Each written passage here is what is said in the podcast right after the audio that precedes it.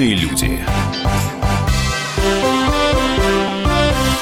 Здравствуйте, с вами Анастасия Плешакова, специальный корреспондент газеты «Комсомольская правда». На днях я повстречалась с художником, с народным художником СССР Александром Шиловым в его галерее, в его картинной галерее, которая находится на улице Знаменка. И вот наша встреча была посвящена юбилею этой галереи. Конце мая галерея Александра Шилова отмечает свое 20-летие, если уместно так говорить о неодушевленном предмете. Во всяком случае, гости званы, придут герои его художественных этих всяких воплощений, кого он рисует, чьи портреты он делает, и вообще поклонники его грандиозного таланта. Культурные люди. Итак, у нас э, юбилей галереи. Ну, особняк у вас такой. Я, почему-то мне казалось, что это ну, извините, новодела, а тут я смотрю, такая сплошная вот, старина. Э, здесь же два особняка. Это особняк архитектор Тюрин, 1830 год, памятник угу. культуры. Угу. А есть еще новодел. А новодел это там, где Плотную. центральный вход, да? Да, где центральный да, да, вход. Да. И когда ты сам архитектор Тюрин мечтал о том, чтобы здесь была картинная галерея. Угу. По-моему, собирал картины. Угу. Ну а как вам удалось здесь все-таки пробить такую картинную галерею? Раз. Я ничего не пробивал. Если вы хотите, я вам скажу, как все это было. Да, но с интригами, скандалами и расследованиями. Нет, интриги и скандалы никаких расследований не было. И скандалов никаких не было, а были сплетни журналистов. Угу. Это были ложь, вернее, я бы так сказал. Ну, как обычно. Да. Э, было все так. После каждой моей персональной выставки люди, которые не успели попасть на нее, писали в руководство Министерства культуры, в правительство, в Государственный дом, в том числе, с просьбой сделать мою выставку постоянно действующей. Э, я не люблю личной жизни, просто у меня был очень тяжелый момент в жизни, и я даже некоторое время не рисовал, а товарищи мои близкие мне сказали, говорят, ты обратись в Государственную Думу, у тебя есть моральное право, и передай свои картины всей стране у тебя много поклонников и так далее. Я пришел в Государственную Думу, тогда ее председателем был Геннадий Николаевич Селезнев. И сказал, он говорит, я знаю, у тебя трагедия, я тебе сочувствую, я вот мое такое предложение. Он говорит, спасибо, так сказать, за твой э, позыв в сердце, что ты даришь картины стране, но я, говорит, это единолично вопрос решить не могу. И этот вопрос поставим на голосование на пленарном заседании. Потом он мне позвонил через неделю, наверное, и сказал, я поздравляю, все фракции Государственной Думы проголосовали за создание государственной картинной галереи, поблагодарить тебя за дар, который ты стране даешь безвозмездно. То есть картины. Картины, да. И учитывая то, что народ любит твое искусство, и оно несет в себе такие воспитательные функции, вышло постановление Государственной Думы единогласное, с чем я тебя, говорит, еще раз поздравляю о выделении особняка не мне, как писали недобросовестные журналисты, а под картины, назвать государственную картину галереи твоим именем, раз там твои картины будут храниться и так далее. И выделить особняк, значит, в центре города. После того, как постановление состоялось, мне позвонил Бородин Пал Павлович, управляющий делами президента при Ельцине. Угу. Я с ним знаком не был, а как раз тогда заканчивалась реставрация Кремля. Да. Он, говорит, звонил Селезнев, председатель Государственного Дума, и сказал, есть такое постановление, а это все-таки высший законодательный орган власти, это для меня честь большая была, что единогласно проголосовали единогласно. Вот. Чтобы подобрать особняк под э, ваши работы. Приезжайте в Кремль. Я приехал и видел, какой там муравейник он устроил. Там столько народу было. Кто? Такая реставрация Бородин, да. Угу. Он же возглавлял угу. эту реставрацию Кремля. Я там даже негр видел.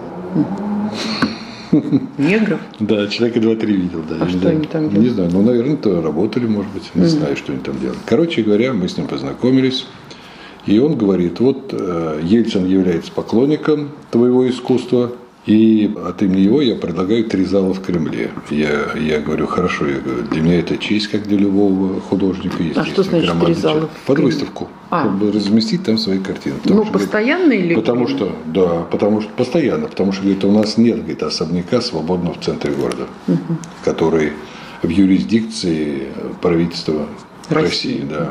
Ну вот, я говорю, ну, все это понятно, ну а как народ туда будет ходить? Это же предприятие, это режимный Кремль. Да. Он говорит, мы все продумали, будет отдельно выход, там вход. Я говорю, нет, все равно не получится так. Здесь постоянные, там сказать, режимные всякие штучки, ФСО там и так далее, Да, и тому да. подобное. Ну, я поблагодарил и отказался. И тогда правительство Москвы нашло мне вот этот особняк, предложили, вот этот. Не мне, а под государственную картинную галерею. Ну вот, я пришел, посмотрел. Вот в таком состоянии все было. Здесь ничего не сломано было, это памятник архитектуры. Единственное, что сделали косметический ремонт.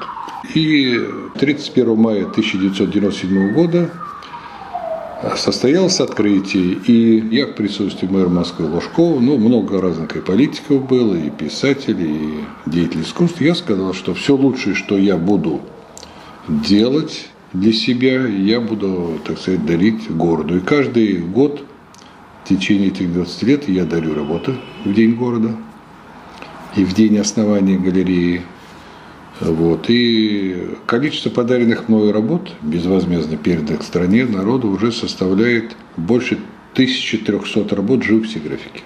Все, что здесь есть, это все не мое, принадлежит народу, то есть стране и народу. Как в любой галерее, вот там Третьяковка или музей Пушкина. Ну, это все ваши работы или ваших учеников? Только мои работы. Только ваши.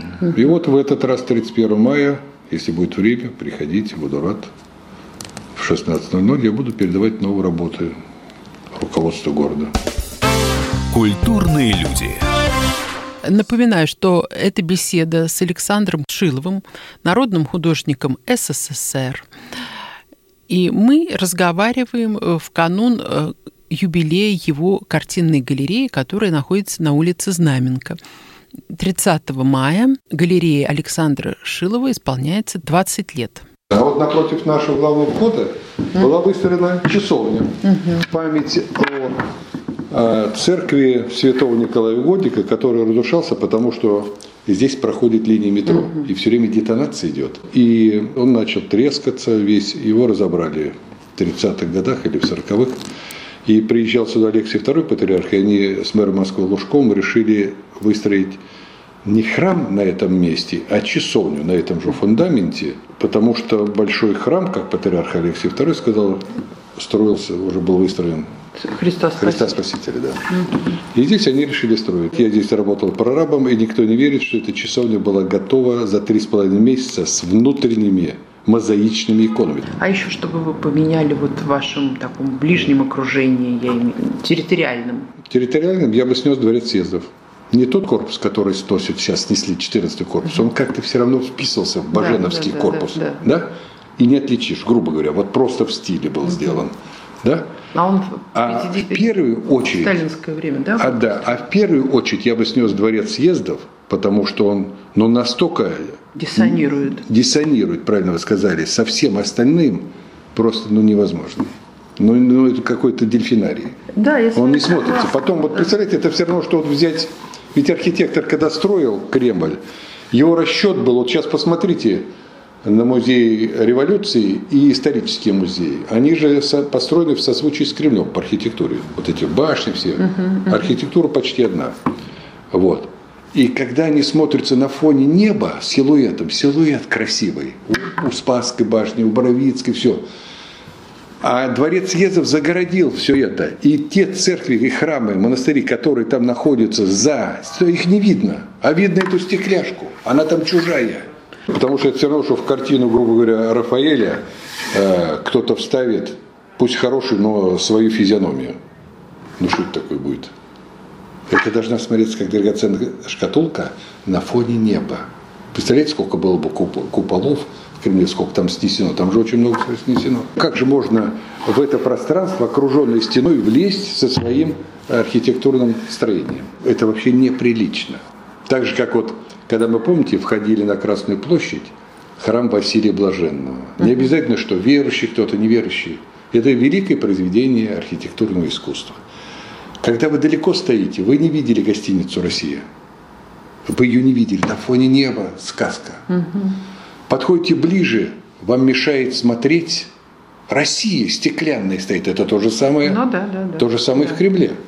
И, конечно, мне очень мешает, не только мне, вот эти колья какие-то, не дома, а коли на Кутузовском проспекте, они не имели права их там строить. Первое. Ну, доминант в архитектуре хор. есть. Хора. Кто бы ни был. Да. Доминант Гостиница Украина. Это вот ставная челюсть, да? Вот это? Да, это очень хорошо вы сказали, ну, потрясающе. Лучше не сказать, да. да? Я не знал. Потрясающе сказали.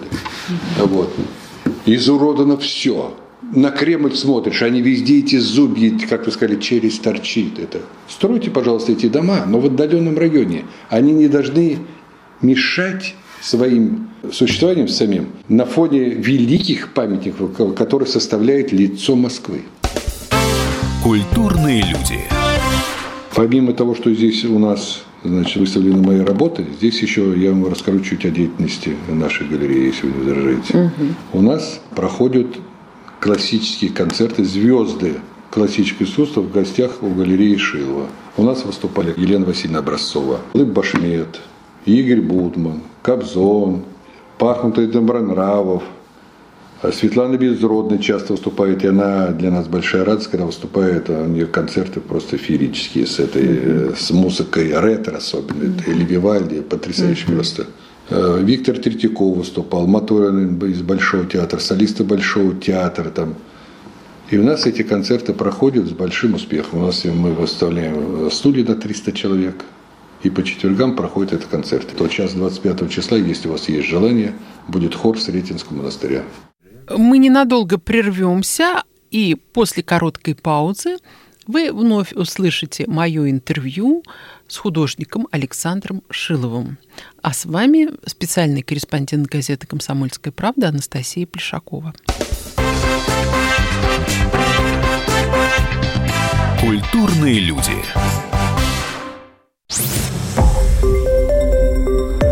Радио «Комсомольская правда». Более сотни городов вещания и многомиллионная аудитория. Таганрог 104 и 4 FM. Эм. Ставрополь 105 и 7 FM. Эм. Тюмень 99 и 6 FM. Эм. Москва 97 и 2 FM. Слушаем всей страной.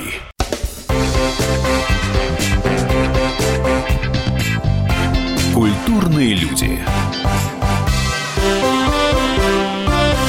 Здравствуйте, это Анастасия Плешакова, и сейчас вы прослушаете мое интервью с художником Александром Шиловым. Культурные люди.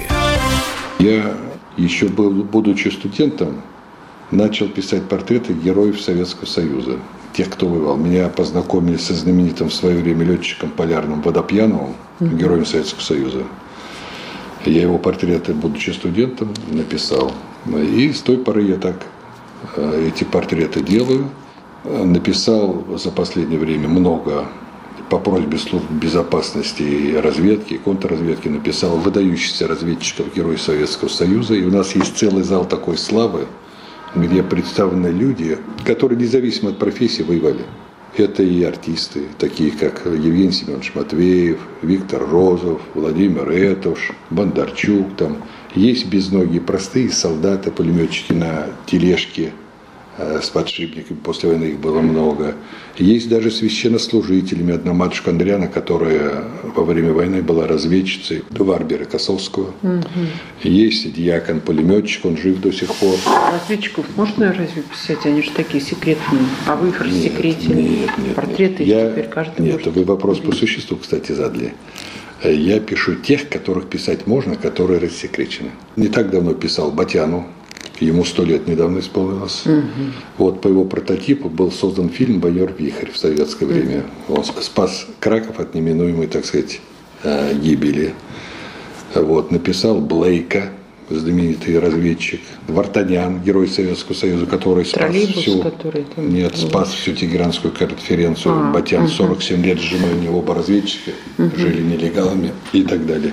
И вы знаете, вот я их послушал, да. И понял для себя, что, конечно, это люди просто величайшие, без привлечения. И вот то, что мы с вами даже сидим за столом, мы обязаны им. Они до сих пор не спят они работают, и благодаря этому Россия не взлетает на воздух. Контрразведка так работает. Она способствует тому, раскрывает всякие взрывы, В церквях даже готовили, где только не готовят взрыв, мы просто нас, чтобы не пугать, чтобы мы не мандражировали.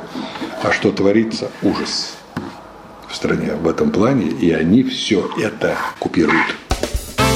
Культурные люди. Скажите, пожалуйста, а вот в Третьяковской галерее вот подарить, допустим, свою коллекцию или несколько картин, это как? Вот как Нет, вы- пополнение коллекции Третьяковской галереи современной? Нет, у них практика такая. Практика, что они закупают то, что они считают нужным. У меня там в свое время было закуплено, и мы сейчас взяли это на использование сюда на год, солдатские вдовы, затем Картину. да? картину да, «Зацвел багульник». Это две работы, которые у меня хранятся в Третьяковке. Но я их взял сюда, нам разрешили по договору взять на год. Я когда раньше работал до галереи, то лучшие работы я оставлял у себя. Хотя мне предлагали в разные музеи, но я старался все держать у себя. Как можно меньше продавать. Продавал так, чтобы хватало просто на жизнь, более-менее достойно и все. А вы продавали за границу, да? Нет, нет, почему здесь? В основном в стране, да? Но дело все в чем. Вот смотрите. Вот закупил у меня какой-то музей картин. Вздумал я делать персональную выставку. Что такое художник? Это без работ это ноль. Лицо художника, его картина. Правильно? А если у меня нет моих работ, да еще самых, с моей точки зрения, Удачных? удачных, значит, если я решил делать персональную выставку, что я буду делать? А музеи не любят отдавать картины. Потом делали так. Приезжает периферийный музей. Так, кто сейчас известный, какие художники, предположим, Тяпкин, Ляпкин, Петров, Иванов, Сидоров. Приезжает с периферии, заходят в запасники Третьяковской галереи, отбирают их, те с удовольствием их отдают, и работа твоя будет на периферии. Оттуда на свою выставку уже работу никогда не возьмешь. И многие художники так, как художники, себя сами уничтожили. Вообще, э, моя точка зрения такова, что в Третьяковке должны висеть, в общем-то, только те работы, которые купил Третьяков, собрал. Написано «Третьяковская галерея». Это значит его вкус, его понятие об искусстве. Туда нельзя внедрять чужие работы. Есть музей современного искусства, пожалуйста, вешайте туда. А под Третьякова, под имя Третьякова это некрасиво, на мой взгляд. Вот вы собрали коллекцию, Да. Правильно? Это вы, вы за это отвечаете. Вы заплатили свои деньги, он платил свои деньги. Это ваш вкус. Он собрал антологию русского искусства. Как он видит это. А у него вкус был шикарный. У него нет там плохих работ. Естественно, одна сильнее, вторая слабее, это так и должно быть. Но вкус был безукоризненный. Он покупал ведь всем известно, я Америку не открываю, заходил к художнику, прямо на мольберте стоит работа, только наполовину сделал, он уже ее покупал. Часто он уже видел. А почему? Потому что он сам умел рисовать. Если человек хоть сам умеет чуть-чуть рисовать, он сразу видит, что такое искусство, что такое профанация. Культурные люди. Напоминаю, это интервью э, с советским и российским художником, живописцем и графиком, мастером портретов, народным художником СССР Александром Максовичем Шиловым. Но я любил рисовать с детства. Любил. Это не моя заслуга. Видимо, я считаю, человек, у него судьба предопределена. Это моя точка зрения. Ну, я любил рисовать. У меня был брат, намо- Сережа, намного моложе меня. И вот он в 7 лет записался за студию Дом пионеров. И вы знаете, на первом году он сделал такую, э, на таком листочке акварели полет на Луну. И получил первую премию на всемирном конкурсе детского рисунка в Австрии. И вот мы лежим, вот представляете, кто на раскладушке, бабушка под столом, а, только не потому, что я что-то преувеличиваю. И вдруг у нас такая черная тарелка радио была. И по радио в пионерской зорке объявляет. Сережа Шилов, первая премия в Австрии. Мы шалели. Я прихожу в школу, все поздравляют. Огонек печатает о самом маленьком медалисте мира. Рядом Татьяна Самойлова, «Золотая ветвь», в Канах залетят журавли.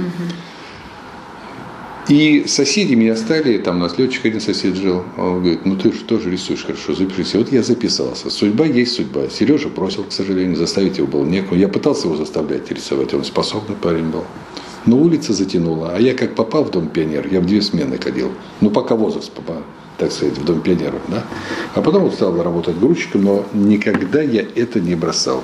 Я помогал деньгами матери, морально мне было легче, но я все время рисовал, рисовал, рисовал.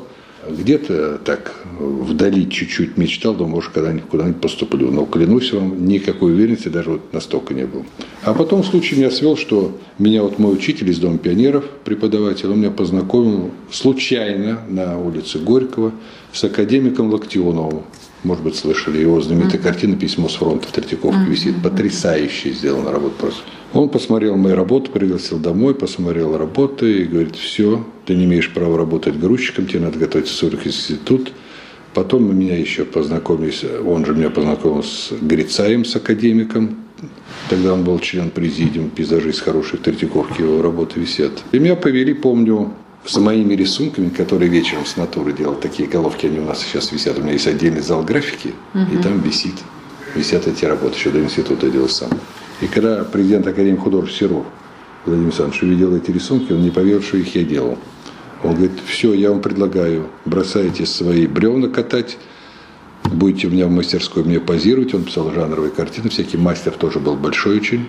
И одновременно будете рисовать гипсовые головы и фигуры. Я вам буду помогать. Я вам даю слово, что вы на следующий год поступите в институт. Но скоро он умер, но перепоручил меня такой, ей был потрясающий мастер большой, Томский Николай Васильевич. Он Гоголева стоит на бульваре, у него портреты скульптурно шикарные.